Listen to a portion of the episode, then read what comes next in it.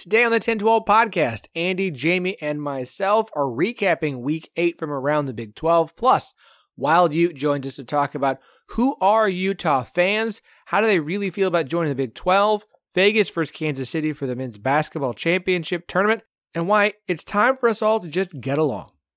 The longest field goal ever attempted is 76 yards. The longest field goal ever missed? Also 76 yards. Why bring this up? Because knowing your limits matters both when you're kicking a field goal and when you gamble. Betting more than you're comfortable with is like trying a 70 yard field goal. It probably won't go well. So set a limit when you gamble and stick to it. Want more helpful tips like this? Go to keepitfunohio.com for games, quizzes, and lots of ways to keep your gambling from getting out of hand. Another day is here, and you're ready for it. What to wear? Check. Breakfast, lunch, and dinner? Check. Planning for what's next and how to save for it? That's where Bank of America can help. For your financial to-dos, Bank of America has experts ready to help get you closer to your goals. Get started at one of our local financial centers or 24-7 in our mobile banking app. Find a location near you at bankofamerica.com slash talk to us. What would you like the power to do? Mobile banking requires downloading the app and is only available for select devices. Message and data rates may apply. Bank of America and a member FDIC.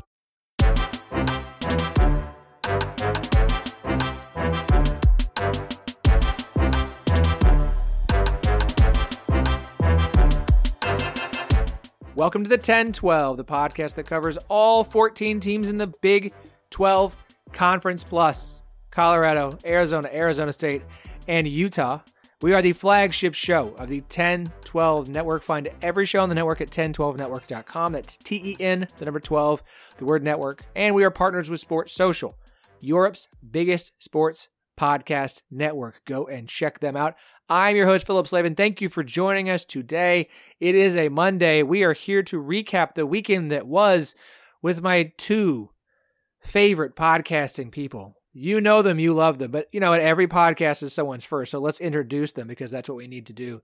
She is the vibe queen of the Ten12 network, JSJ, Jamie Steyer Johnson. You have to clarify podcasting people in case someone decides to tell your kids that they're not your favorite people. I mean, my wife could listen to an episode at some point, and it would be my luck to say that. Then she'd be like, "Oh, so one of your favorite people I is just a like different woman than me." disclaimer. That's really well done. Thank you. I, look, language matters. What words you use are very, very important. Uh, never rush a tweet. Also joining us. I mean, he's not the vibe king, but we still love him. He is Andy Mitts.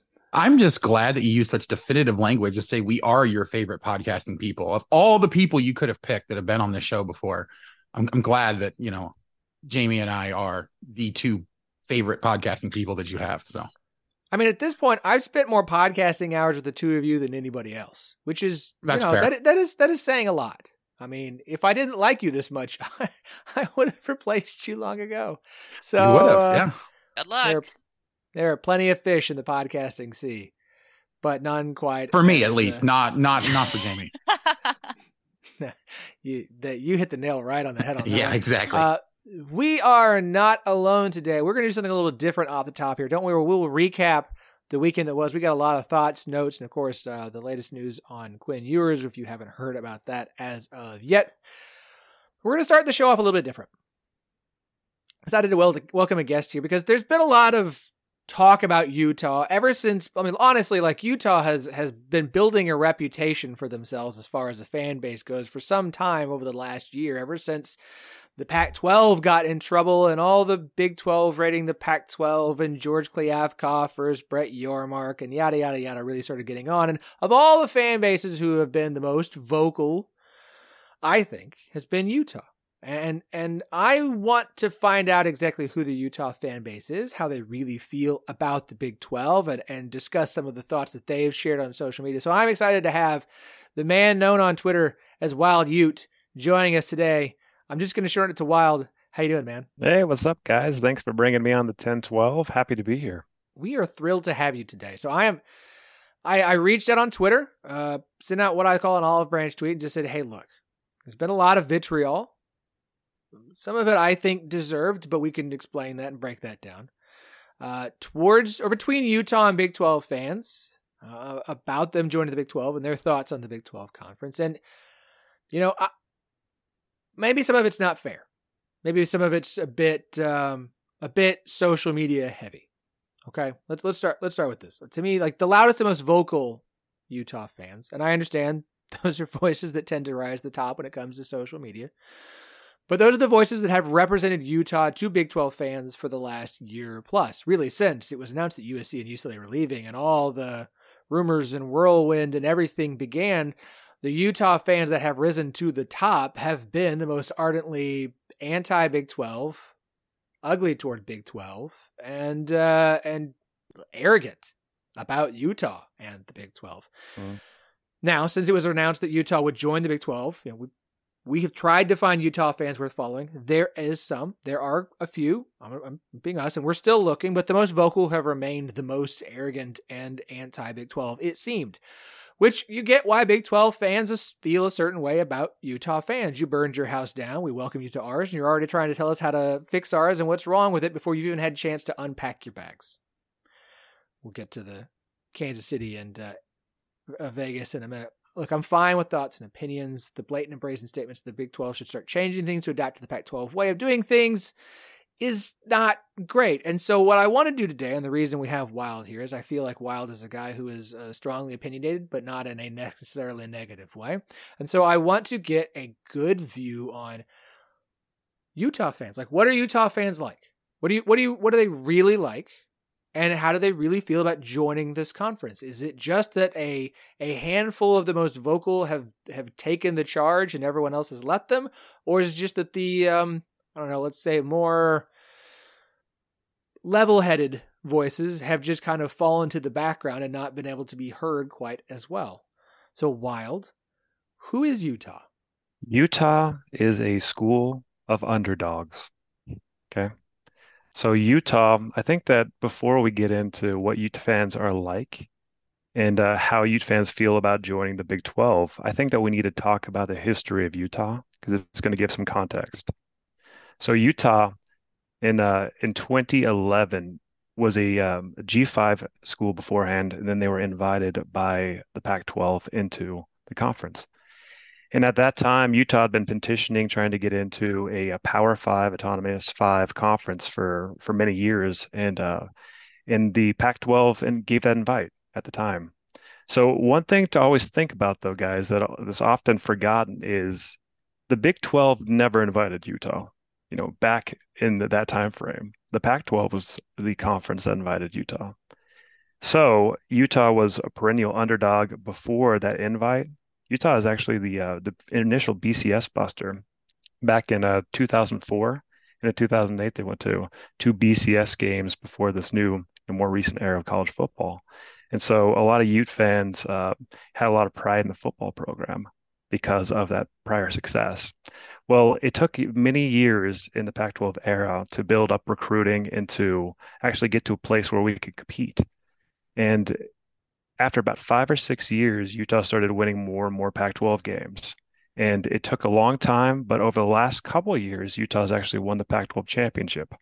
And so Ute fans feel pretty proud that we came from essentially nothing to become a relevant program because we've always been an underdog. And I, I know Big 12 fans might not feel that way, but Utah fans feel that way.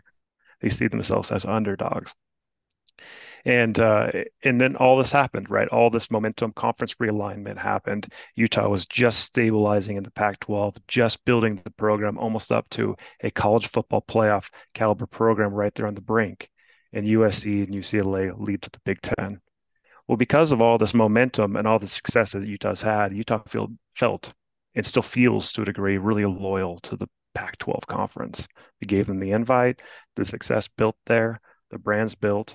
And so Utah was staunch in wanting to stay in the Pac 12 conference for those reasons, and plus for recruiting. Utah recruits heavy out of California, and having those California ties is big into really building the program up in the future, too.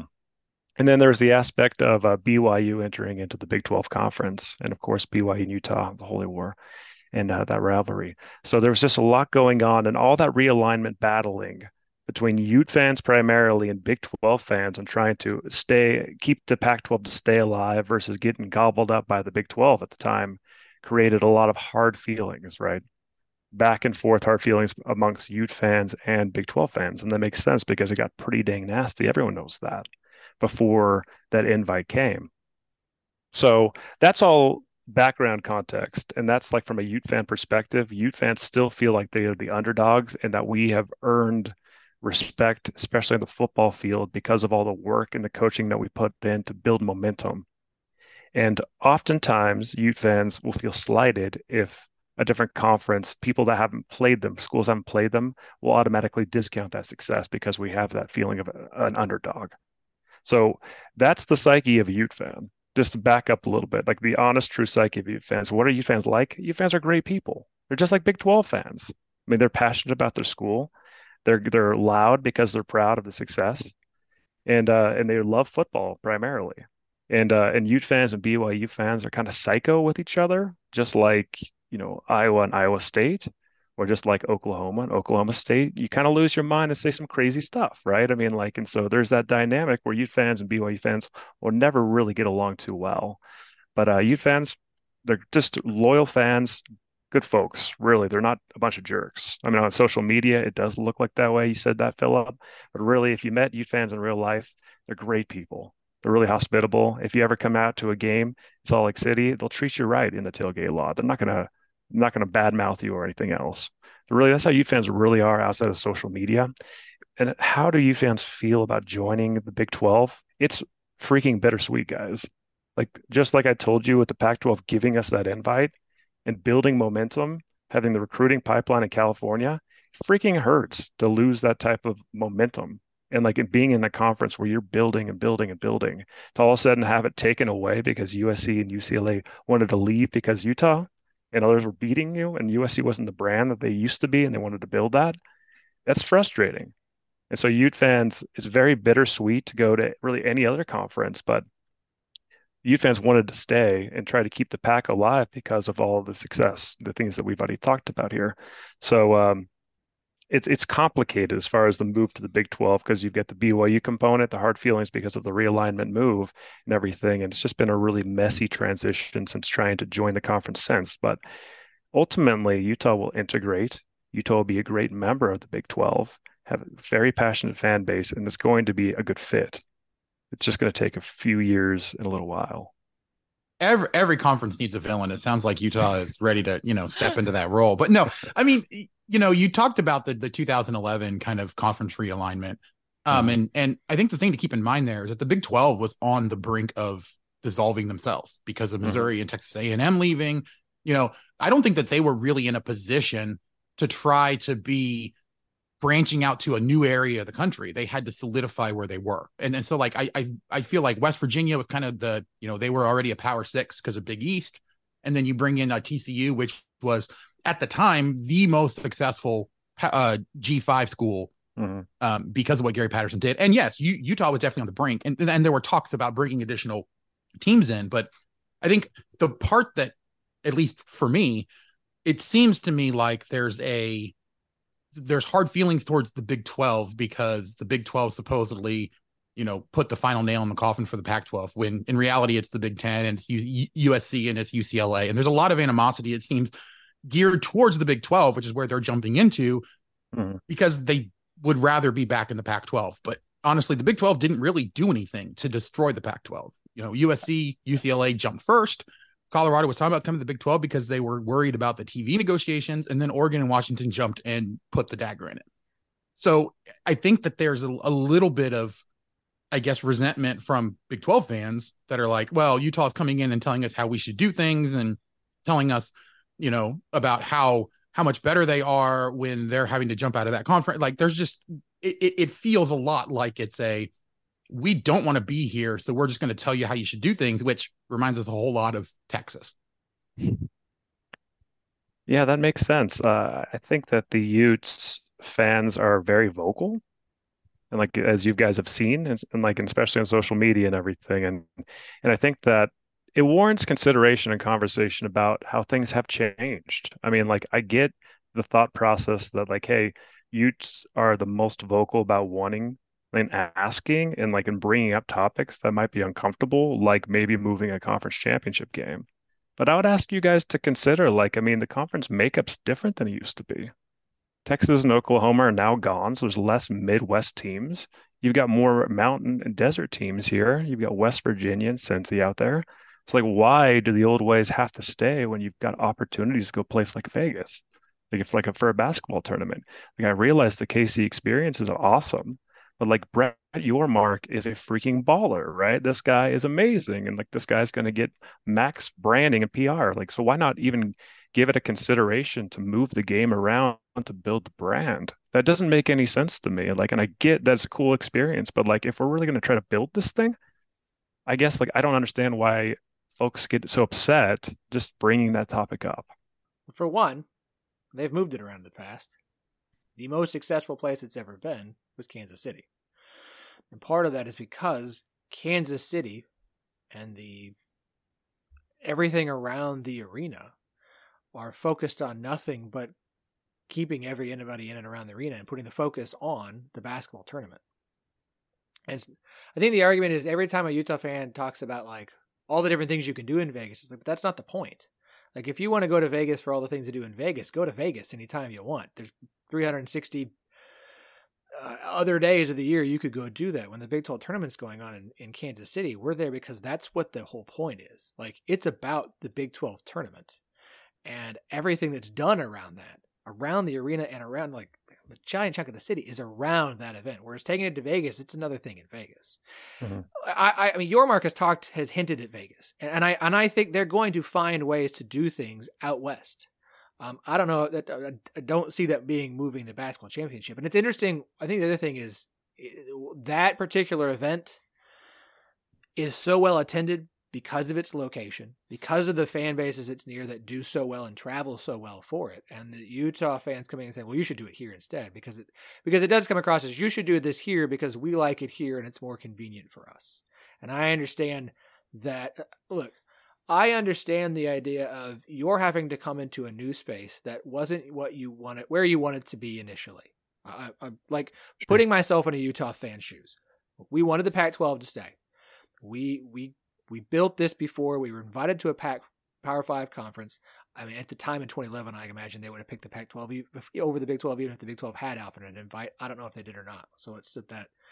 But like, have built themselves into a team that is consistently winning the Pac-12, and now you have to go over to some other place um, with another group of schools where a few of your friends are coming with you, but like it's a whole new thing. Right. And so you you would like that conference to try and do something to help make you feel more welcome as opposed to I mean, look, it's gotten very vitriolic between Big 12 fans and Utah fans on social media, and I would think I, at some point, y'all, we gotta we gotta calm it down a little bit. Um, but I I believe wholeheartedly Brett Yormark will look for ways to do things out west to incorporate those schools more and to utilize Vegas. Like he's talked about New York, he's talked mm-hmm. about Vegas. We're good. We're gonna have a, a, a bowl game in Mexico we're gonna have a basketball game probably every year down in Mexico because he wants to expand the brand into all these different places. So like I wholeheartedly believe Big 12 events will occur in Vegas. I think when when something for Utah fans to know about Big 12 fans is like coming after of all the things to come after. Like I don't think the basketball shirt tournament was the one to choose. You want to say right. we should move the football championship game to Vegas? I don't think there'd be a whole lot of pushback. People are like, all right, like Arlington's cool, that's great, that's fine. You want to go to Vegas and go to that stadium? Okay, we want to move around. Like that's fine. I wouldn't. I would choose more wisely than the basketball tournament and trying to move it from well, Kansas City. And the other point I think to consider here is, um, like we said, the people that are most passionate about it. It's not that it's every single person in the Big Twelve that's gonna get really uh really uh, invested in this kind of conversation, but the kind of fan bases that are going to jump in there are going to be, you know, the local ones that are bringing a lot of people. So you're going to have Kansas, which they could get very passionate, obviously. And then Just then a little bit. You're going to have a lot of people from Iowa State, the most online fan base. I was going to say. Are going but they have an extremely similar mindset to what you describe with Utah. Obviously, our history is not the same with coming from uh, the G5 into a Power 5 conference and and having that aspect of it, but the rest of it sounds extremely similar where we were very very nearly left on the outside if the Big 12 had dissolved during that conference realignment. Like we're talking a hair's breadth and so that certainly led to a, a, lot of really strong feelings, especially regarding realignment. Uh, and you've had a lot of oh, shall we say, uh, difficult times uh, in some of our premier programs uh, that end up with just feeling like, okay, you know, you're you're really struggling through the mud to try and find success. And so when you have a couple of fan bases that are at odds about things that they feel very strongly about, uh, and then they're coming at each other and they don't know each other that well enough to really realize okay we're coming at this for like very very similar reasons and finding that common ground and understanding that aspect of it i think that's when you end up with the frankly like mess that you've got on social media right now which i don't i mean at least everything i've seen hasn't been like uh devolving into like doxing people or uh mm. threatening so at least at least it's that much of a success but like it's gonna be it's gonna be pretty contentious i think for a while until everyone really learns to like adjust to each other or at least settles into the routine of like okay we're gonna poke fun at you know Utah and they're going to poke back at Iowa State or whatever. But for right now, it's just like very all over the place. It's a really low bar, but the fact that we are not stooping to Iowa and Missouri levels of online fandom is very, very promising at this point. So, um, but no, I mean, the, the other thing I will say is that like the Big 12's identity isn't wrapped up in college basketball. They have been literally the best and deepest college basketball conference for the last decade. Um, the one thing that they absolutely unequivocally do right is the Big 12 championship. And so that is like the one thing that you will probably see, especially for a Big 12 conference that is trying to make up ground and trying to build on the successes that they do have and branch out into new areas. I think that's where a lot of the pushback comes from, right? Because the one thing that absolutely is not have any problems with it right now is the Big 12 basketball tournament. If you want to build on things, you don't wreck the thing or you don't change a lot about the thing that is going absolutely as best as it possibly can, you know, that is super solid that you don't have to worry about until you've looked at a bunch of other options of things that you can do. And so I, I think that's where most of it comes from is that there's a reason that every single announcer who's ever done anything in the Big 12 tournament talks about how it's the best one in, in the entire country. It's the most passionate. It has it's basically sold out for every single game because of the fan bases that are there and yes, Iowa State and Kansas and Kansas State fans do help sell out the sessions that, you know, some of those teams aren't in, but there's a lot of passionate fans in Kansas City who also just come to watch the tournament. Like I know multiple times after Kansas is gone, I still go to the games to watch the tournament because I love watching Big 12 basketball and it's it's very entertaining to watch in person. And so I, I don't think if you go to a place like Vegas or you go, you know, anywhere else where there's a bunch of other stuff to do, you're going to get that kind of attention and it's worked so well for the Big 12 in the past. That's what their identity is wrapped up in. So until there's a really, really compelling reason to go somewhere else, I just don't think that there's going to be any appetite to move the tournament from from Kansas City. You guys have compelling responses. That's a lot of the feedback about what was said on social media, and maybe there is a good place to meet here where a football championship game on a rotating basis could go in Vegas. And like here, this is a little bit subversive. Okay, let's back up a little bit. Las Vegas has a reputation um, for Ute fans. It's uh, called Rice Eccles South.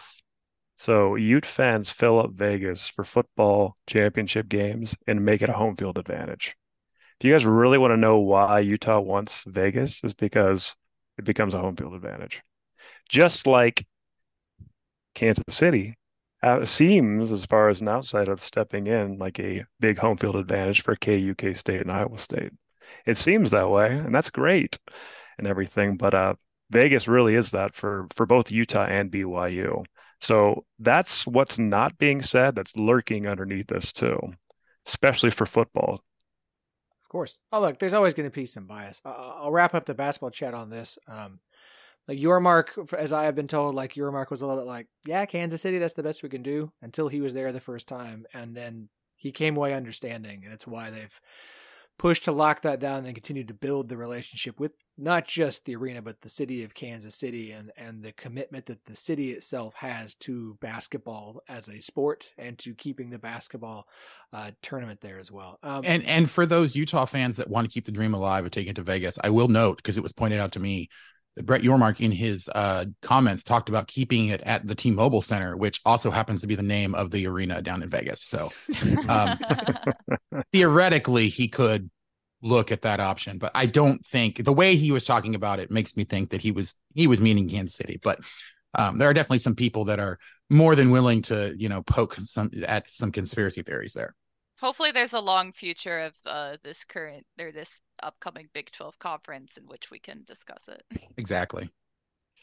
I think you've got a lot of fan bases who have been through who are very traumatized and have been through a lot over the last, let's call it, at least the last three years between the Big 12 and its near demise and the Pac 12 and its actual demise. Throw in all the past trauma that the Big 12 has gone through. And I think you have a bunch of fan bases that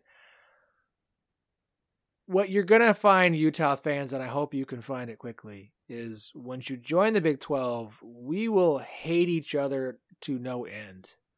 But it's a very brotherly relationship in that we can say whatever the hell we want about each other, but you stay the away from my brother, or we will all come at you with a passion and anger that will scare every other fan base away. Um, and I look forward to introducing Utah and Arizona, Arizona State, and Colorado back uh, into that. I, I, I do think it's going to take some time for everyone to kind of get their nerves calmed, and some some people may never come back around, but I am I am intrigued um, to have Utah join. I want to wrap up on this.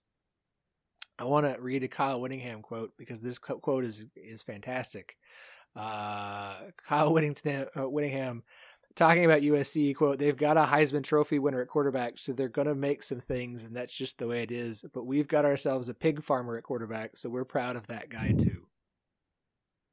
That sums it up. That sums it up right there. Like I, like I told you guys at the at the core of this, like the Ute fans that have been around for a long time feel like underdogs that are fighting to try to get national respect. And the fact that Bryson Barnes is a pig farmer, walk on that just beat the Heisman Trophy winner, it tickles freaking Ute fans. It's freaking amazing. it's awesome. Like that's exactly who Utah is, is Bryson Barnes. And like, and that's really, at least from the Ute fan psyche, that's who we are. And like, and I think that once we learn to respect each other in the Big 12 circles and in the Utah circles, and we can give that mutual respect and we can celebrate victories and Ute fans feel like they're respected in the conference, I think a lot of that venom is going to go away too. But really, that's kind of what Ute fans really want, desire, because we've had to fight for it for so hard and like had to play teams like USC for the last 12 years that just thumb their nose and treat us like smug nothings, right? Like they just walk all over us. They think they're they're so much better. And so we've we've come from that place too. Now stepping in well, yeah, I guess we're just a school looking for the respect that we think that we've kind of earned on the field, and uh, ultimately, you know, playing in the Big 12, and we're gonna have to prove it on the field anyway. But I think that place will get there eventually. Just is going to take some time. Well, I, I think, think, we can all agree to hate Texas, Oklahoma, USC, and UCLA with all of our beings.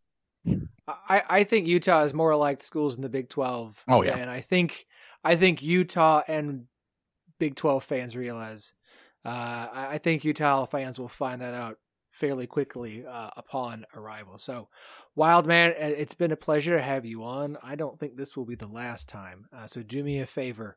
Uh, where can everybody uh, find you? Find you on social media, give you a follow so they can find themselves a good Utah fan uh, and and and start to build the a better relationship for a better tomorrow.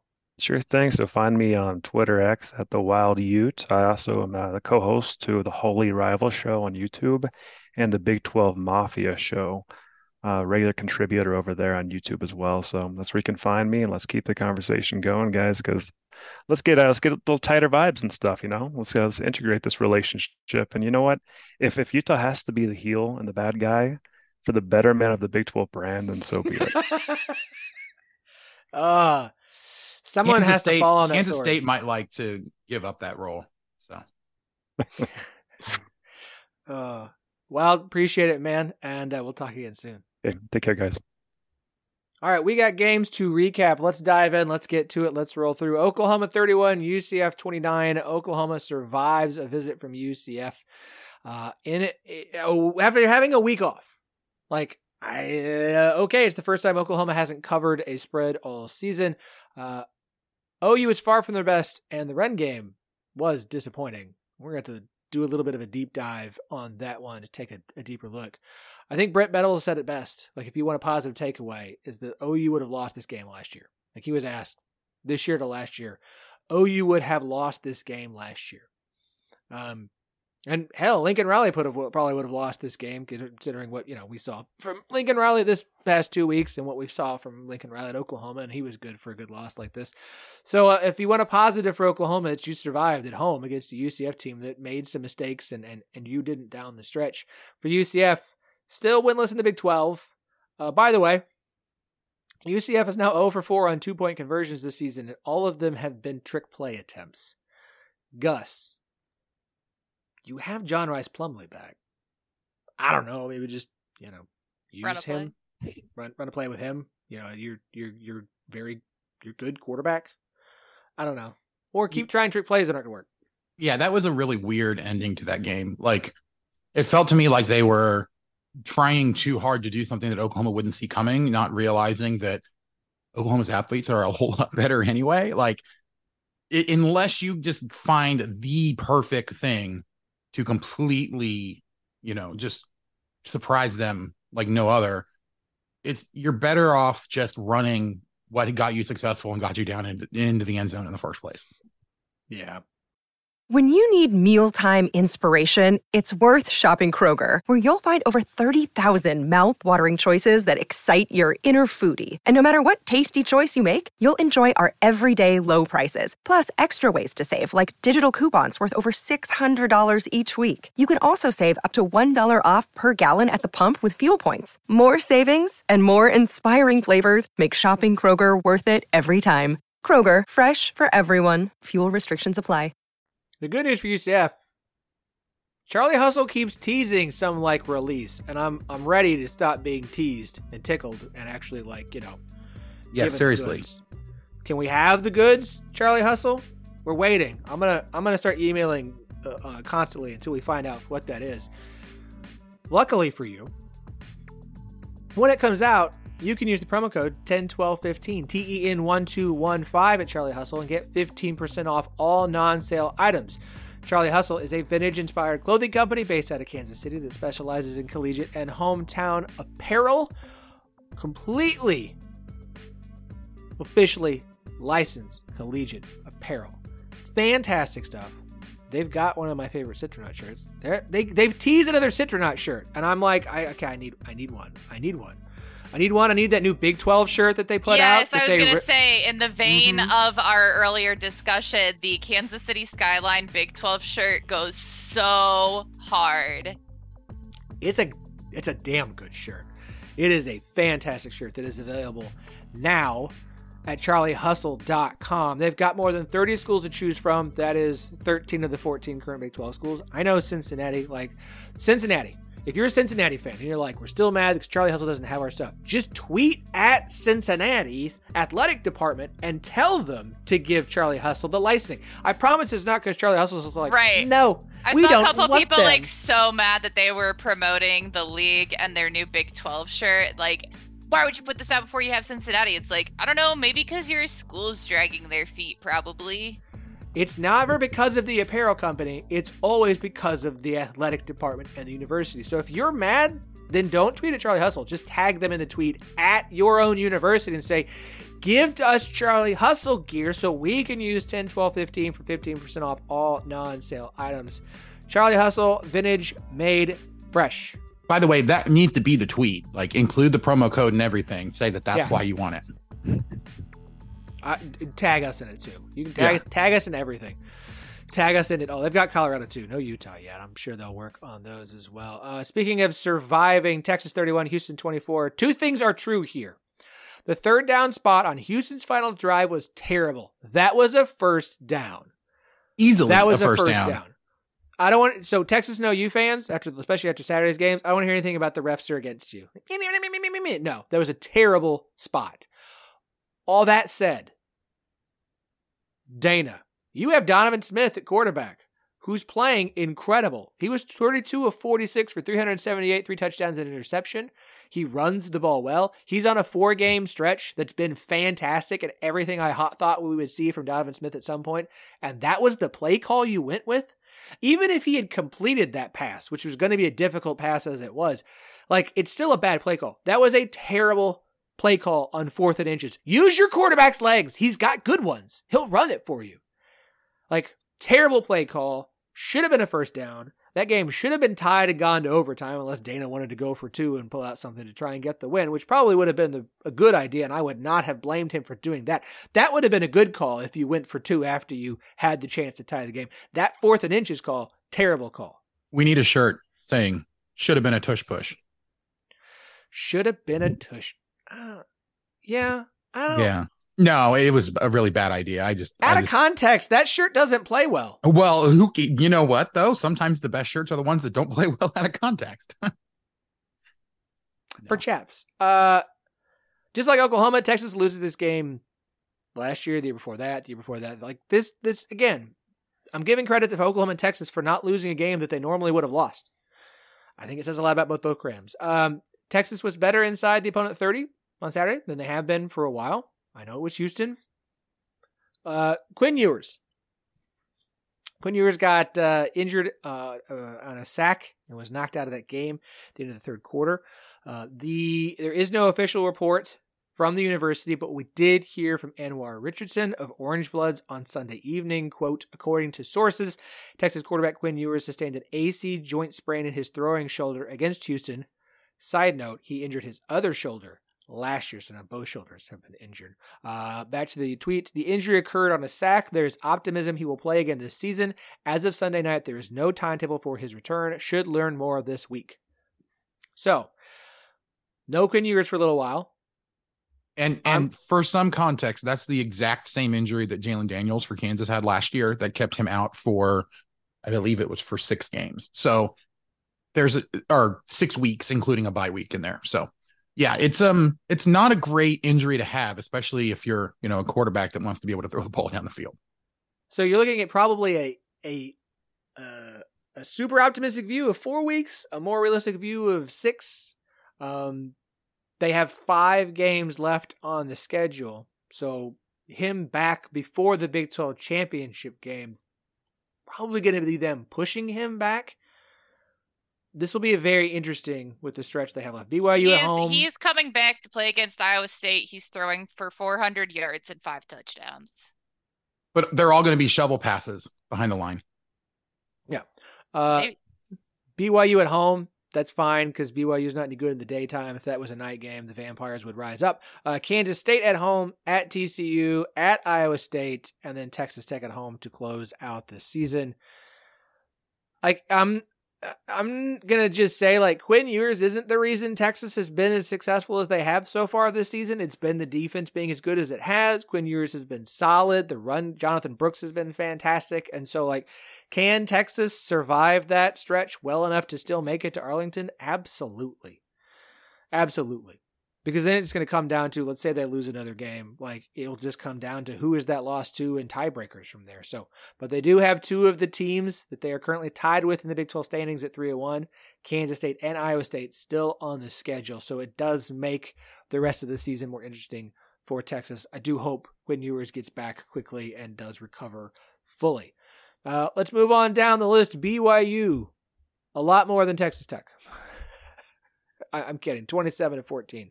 Uh, BYU first half, they won the turnover battle three to nothing and turned Texas Tech over on downs on a wild fourth down that was a recovered fumble at the BYU four. So, yes, technically they won the battle 3 0. I'll tell it four turnovers for BYU in the first half. BYU only wins weird games. They play in weird games for the most part. When it's not weird, it's like TCU last week. Uh, Texas Tech has been playing in a lot of weird games this season. It's not shocking BYU won this. For one, Jake Strong was the quarterback for Texas Tech. He threw three interceptions. He's thrown a lot of picks since he came in. Has he got six interceptions now? I, I need to go back and look at the second half of last week's game. I I think he's got like six picks at this point in the season. Jake Strong. Yes, At he least does. five, six. Two yeah. two touchdowns, six interceptions. Woof. Um. Woof. Texas Tech needs a a uh, they they have the week off this week. They need that week off badly, and they really need Shough or or Morton to get healthy enough to come back after the the idle week. Yeah, I mean, this was the concern, right, for Texas Tech was like, is the It is quarterback? every year. I know, but like, you know, a lot of people were thinking that Texas Tech had an opportunity to be a dark horse in the Big 12, and it was always going to come down to, well, I mean, obviously it wasn't even before then, but it was always going to come down to the health of their quarterback. The minute that Shough went down with an injury, you had to think that it was going to be very difficult for them to claw back from, you know, from the the hole that they've dug themselves at this point. well, also you know the offensive line and the defense. Other things also were going. to Well, yeah, but- um, um, also, hey, Jaden York of Texas Tech, don't spit in people's faces.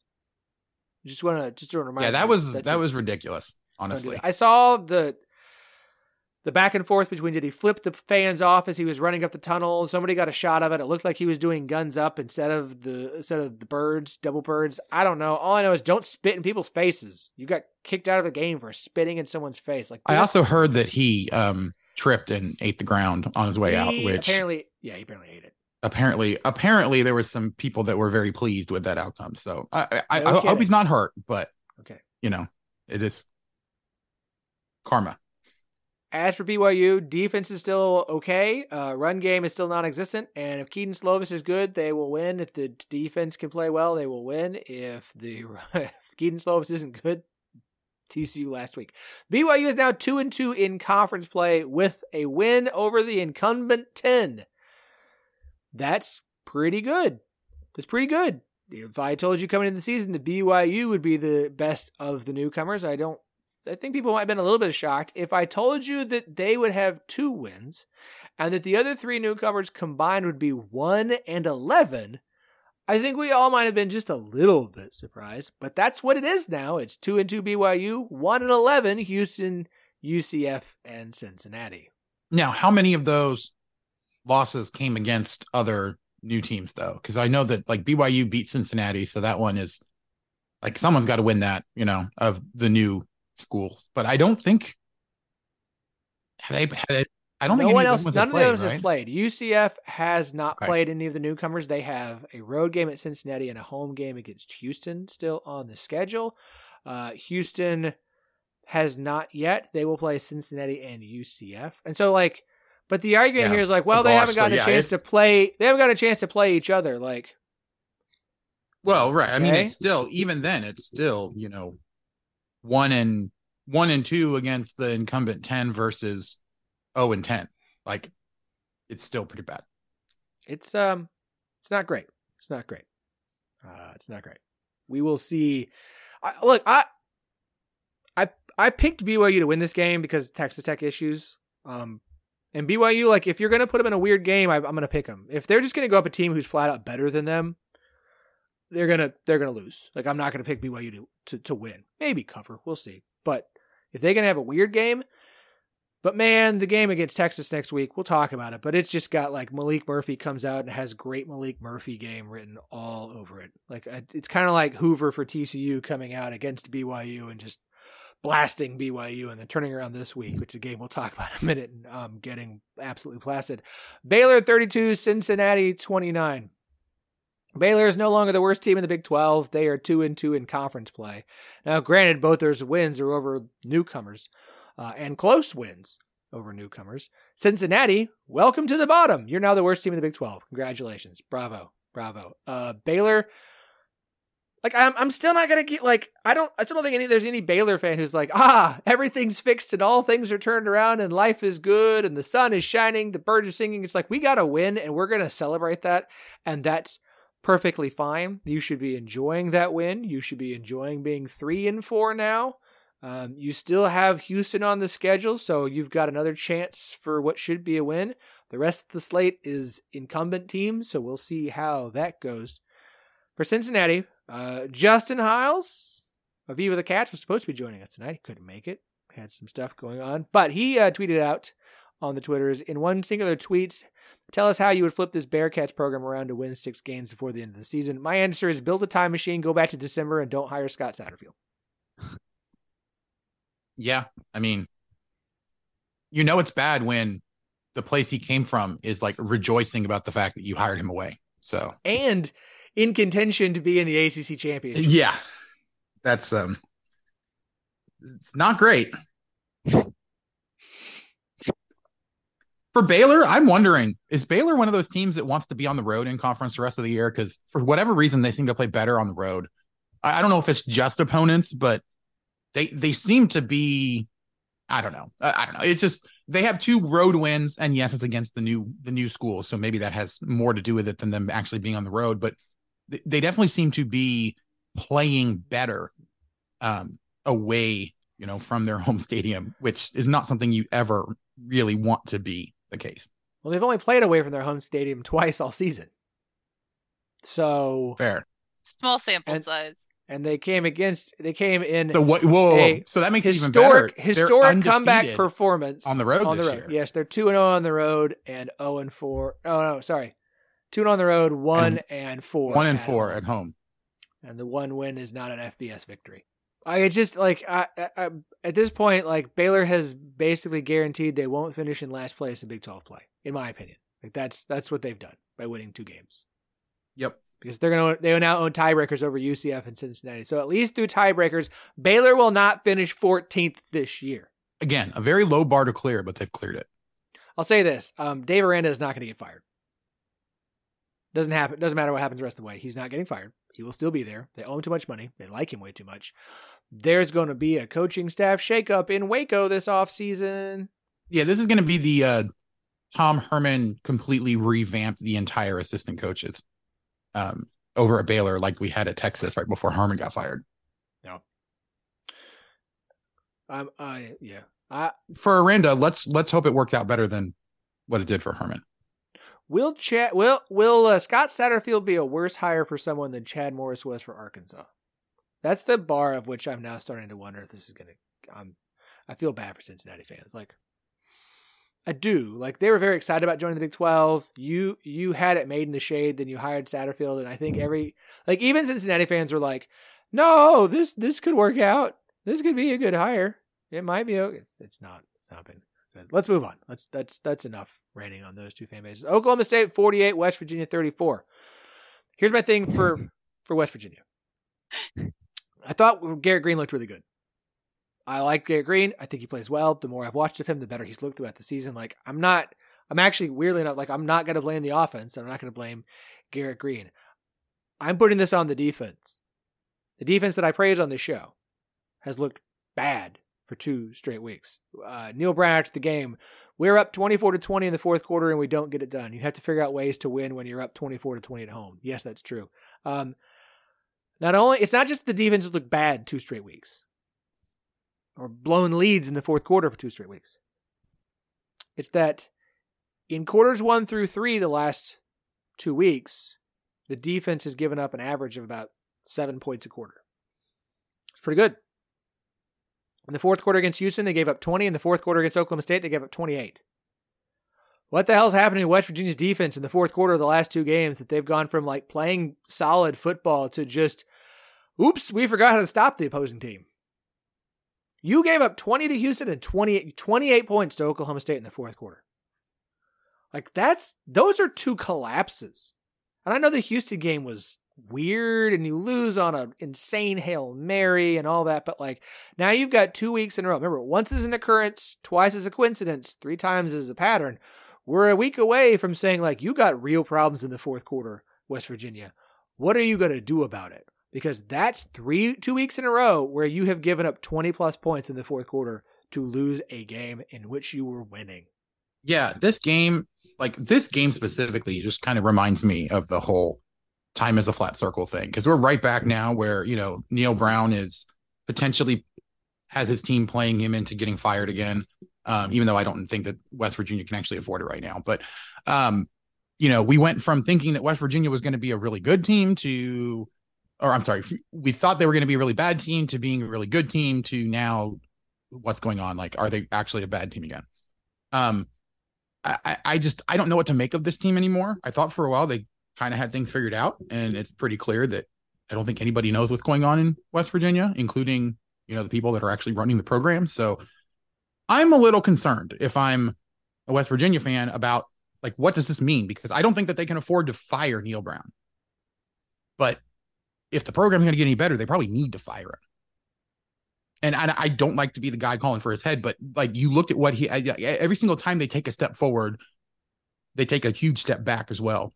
Not very long after, and so something's got to change. And I just don't know what you can do at West Virginia besides shaking up the whole thing and starting over.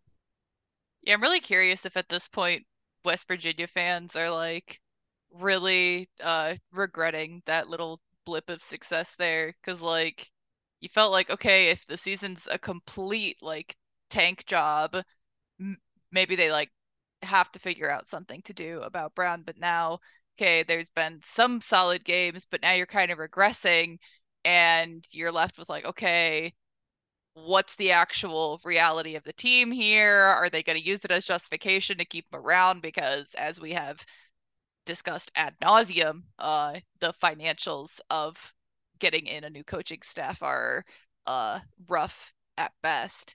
So it's uh, it's a very weird kind of spot for them to be in.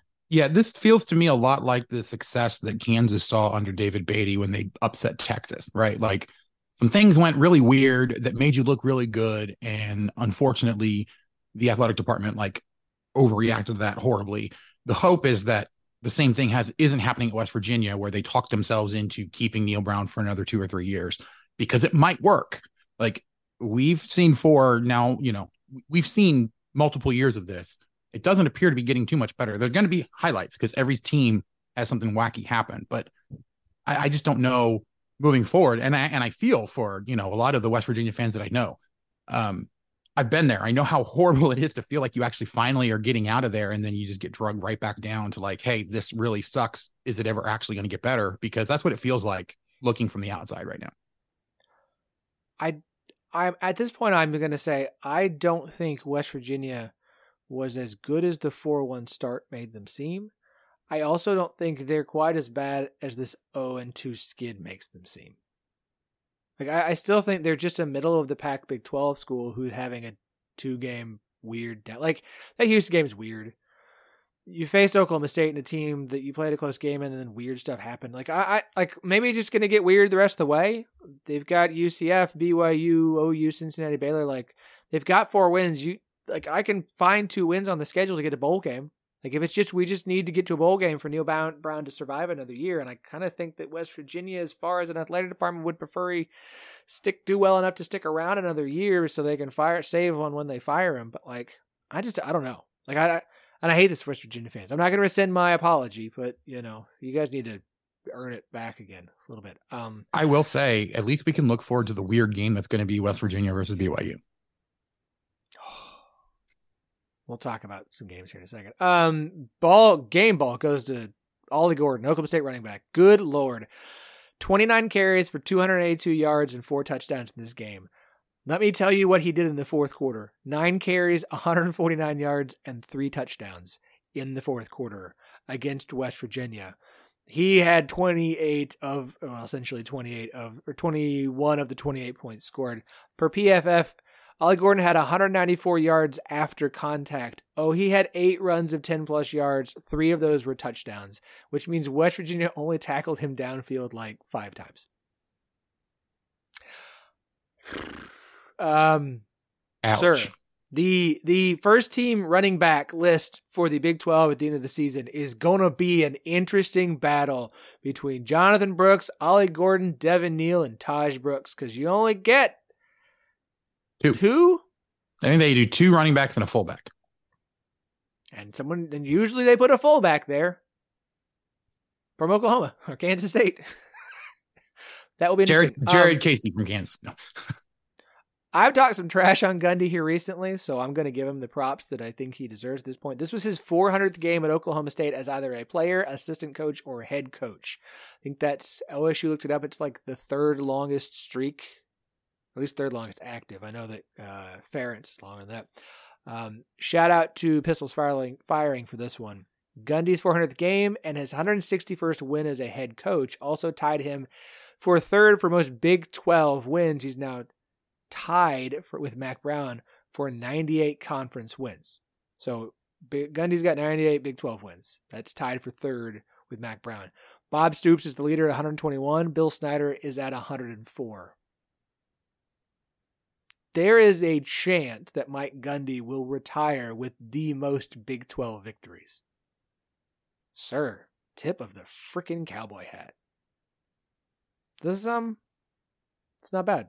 That's uh that's not a that's that's not a bad thing to I mean, it's a it's a testament to being good enough to amass some wins, and also being good enough to make sure you stick around longer than the average coach. So, uh, yeah, I mean, yeah, there's there. It, it's impossible to turn that into a bad thing or, or to you know take away from it. It's definitely um, for for all of the um, I guess shots that he's taken from you know other fan bases or from even from Oklahoma State fans the fact that he's been able to be that successful for that long um, is really something.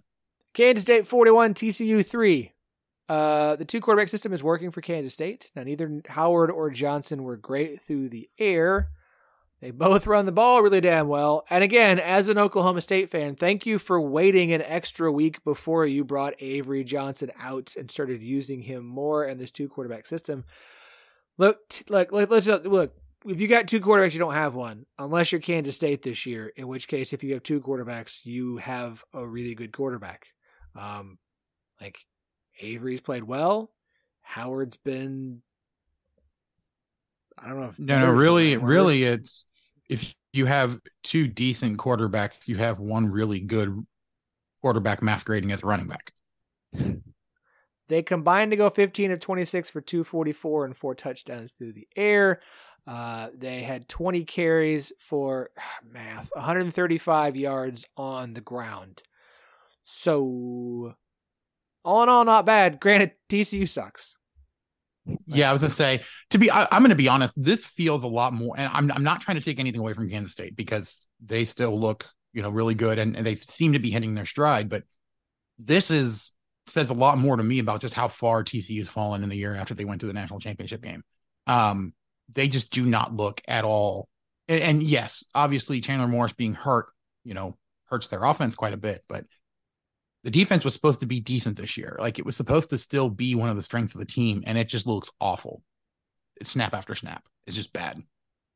Uh, I just want to say that one of my very favorite bits from the weekend was I I believe it was Cyclone Larry on Twitter tagging uh every big football school, Bama, USC, all them uh talking about how incredible Avery Johnson is and how they need to uh send him the bag to try and transfer.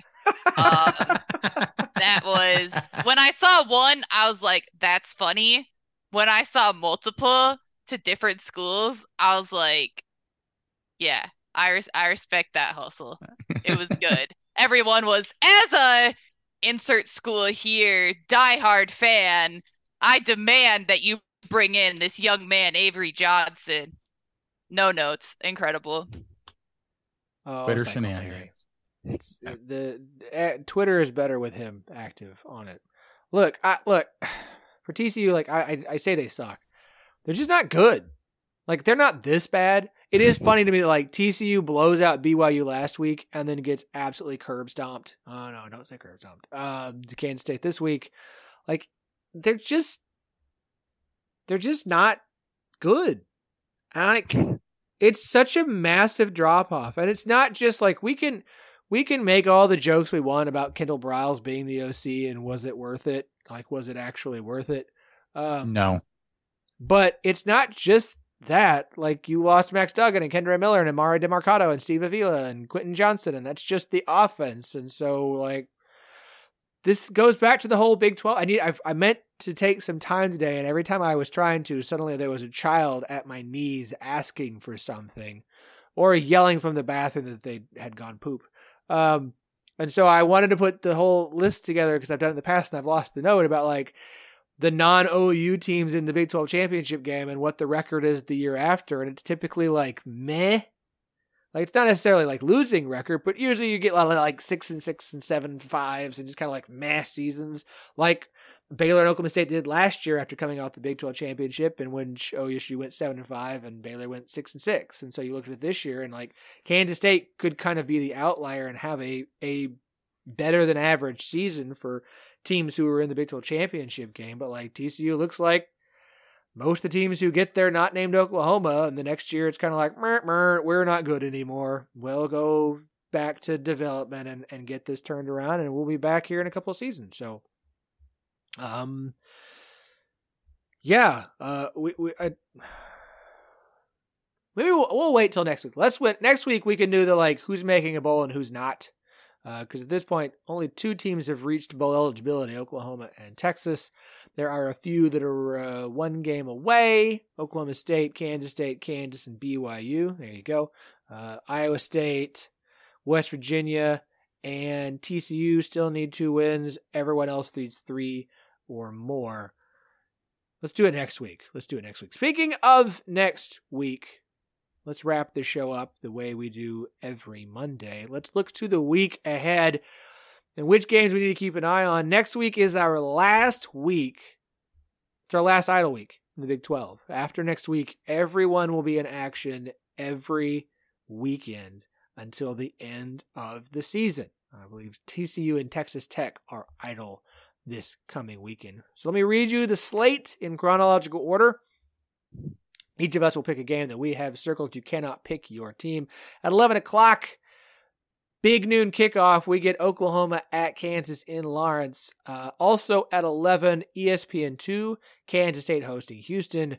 Uh, at 11 a.m. on FS1, the Shine Bowl Shout out to CFB Home on Twitter for this one. It's Sunshine versus Moonshine, UCF hosting West Virginia. oh my gosh. That's that's good. It needs a it was, logo now where like one side is the moon and the other side is the sun. No, it's got to be one side is a is a moonshine jug and the other. Well, well, right, right. No, like like you know, like a mason jar where the little emblem in the middle is like half ah. moon, half sun. It's just it's uh, uh just the three X's in the um I like it was funny in my head and the first time I've said it out loud it's even funnier when I hear it said.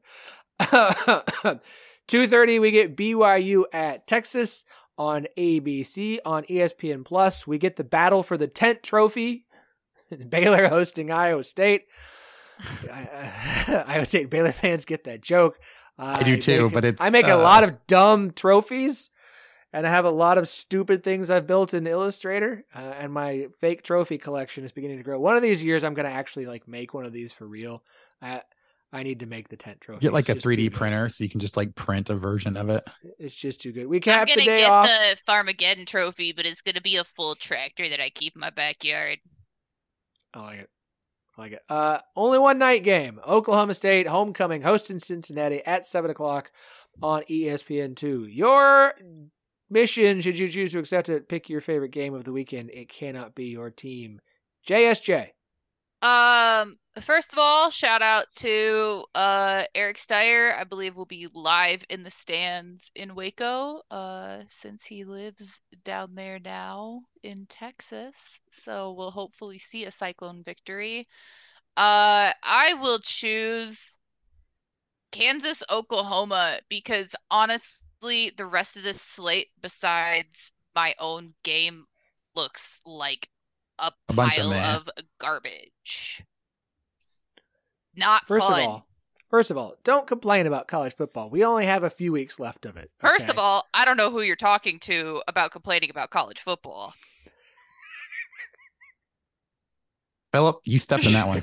Fine. JSJ, which volleyball game are you looking forward to? match are you looking forward to this weekend in the Big 12? See, that is that honestly is valid, and I will give you an answer after Andy tells you his football game. All right, Andy. Yeah, look, um, uh, this is obviously is the game that I'm, or not the game that I'm picking because I'm not allowed to. But um, not only is Kansas and Oklahoma the big noon Saturday game that comes on at 11, um, it is also hosting Big Noon Kickoff, the ESPN College Game Day like show.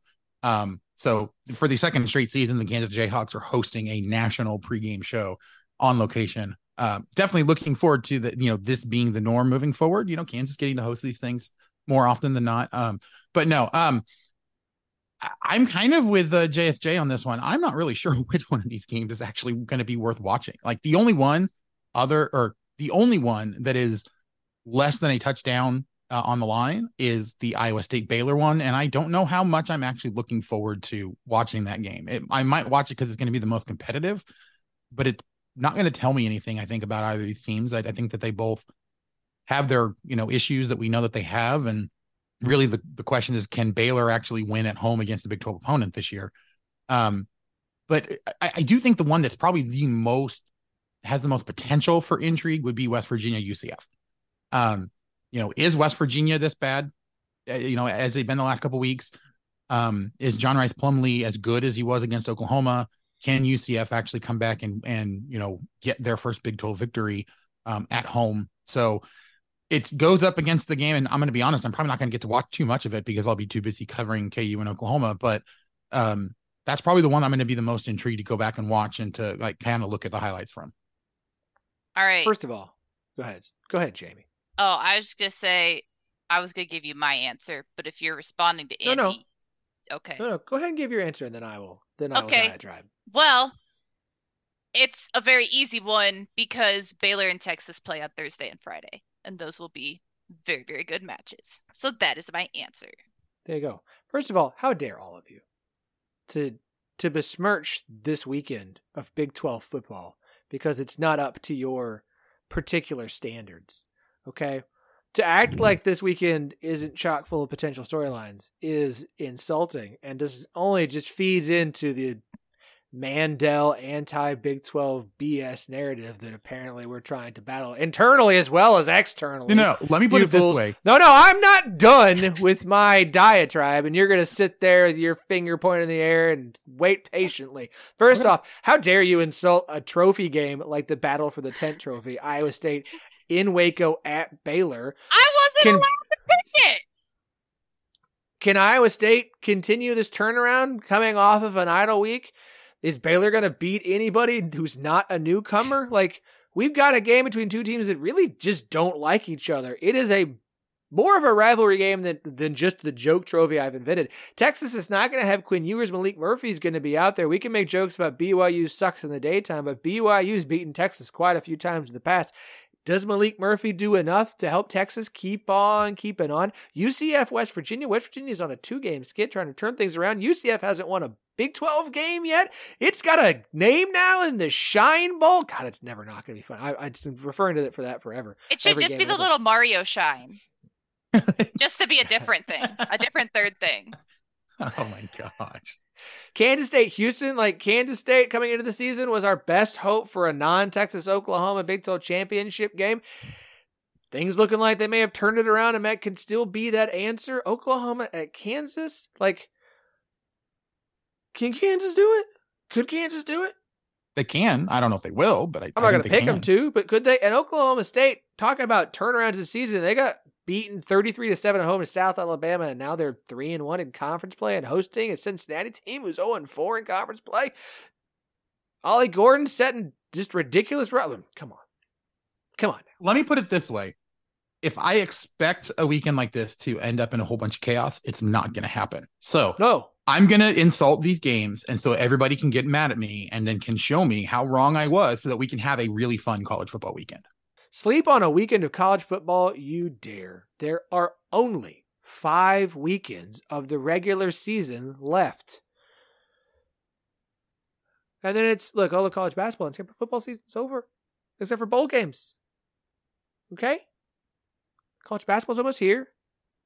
I'm gonna have the Midwest Madness podcast going as soon as I line up hosts. We're gonna have And basketball college talk about. basketball, which is so much better. and then it's college softball. It's fine. It's fine. It's fine. Okay. It's going to be a good weekend of Big 12 football. You never know what could happen. We'll see what happens. All right. And then we get week 10, and oh, God, I wish I hadn't reminded myself what game was in week 10. Ooh. I am I'm gonna like not I'm just gonna take that week off because I'm gonna be an emotional wreck. I just know it. It's gonna not be good. It's gonna get real ugly. I'm gonna stock the coffers full of of booze and other. Uh, Week 10 is going to be so much fun, though. I mean, uh, there's a good chance I might be up in Ames. So Oh, ooh, that's a see. That's a good game. Week ten, Kansas at Iowa State, UCF Cincinnati. That's an it's a rivalry. Houston Baylor, ooh, Kansas State Texas, BYU West Virginia, uh, TCU see, Texas look, Tech. look, look, look. This is Oklahoma and the Oklahoma State are undercard. not playing. They're just uh, they're having an extra. Yeah, idle yeah. week. This Good- is the undercard week. Next week is the main event. All right, fine. Get all of you. I'm gonna watch the tent trophy and see who takes it home. And print that thing out. For I think the bigger question is: is is Iowa State going to be able to put up a tent this year? All right, that's enough. Uh, you can find us on Twitter at Ten12 Network T in the number 12, the word network. Please subscribe to the Patreon. Uh, we'll get some more. Hey, Jamie, you got any more of them tarot cards? I certainly could. I've got something I'm cooking up that hopefully I'll be able to put out there uh, related to college basketball as well. So if it's If as anyone- bad as your week nine sucks take. no, if if anybody any if it. anybody watched uh Big 12 Media Days, um, Oh. I'll just say Oh, dogs at the dog park. yes. Duh. Oh God, that quote. Mm. It was great. I'll pull dude. some. I'll I'll pull some cards after I uh film my my next. Yeah, look, I was worried. Videos. I was worried about the overall comedic quality of Big 12 but men's basketball tip off with Huggins no longer there. But Kelvin Sampson fills that niche just perfectly. Uh, subscribe to the Ten12 Network Patreon for more coming up soon. Uh, Jamie Steyer Johnson's on Twitter at JSTEYZ. She has been doing some video previews for the women's basketball teams in the Big 12. They are fantastic. Go and watch them. Listen to Jamie as she lays out just how smart she is. You'll learn a lot. At Andy Mitts 12 on Twitter for Andy Mitts. Also go check out Blue Wings Rising. Okay. Shop at charliehustle.com, 10, 12, 15, 15% off non sale items. We'll be back on Thursday to make picks for all of this week's Big 12 games. It's our last week with a guest, and we've got a great one lined up. We will talk to you all then.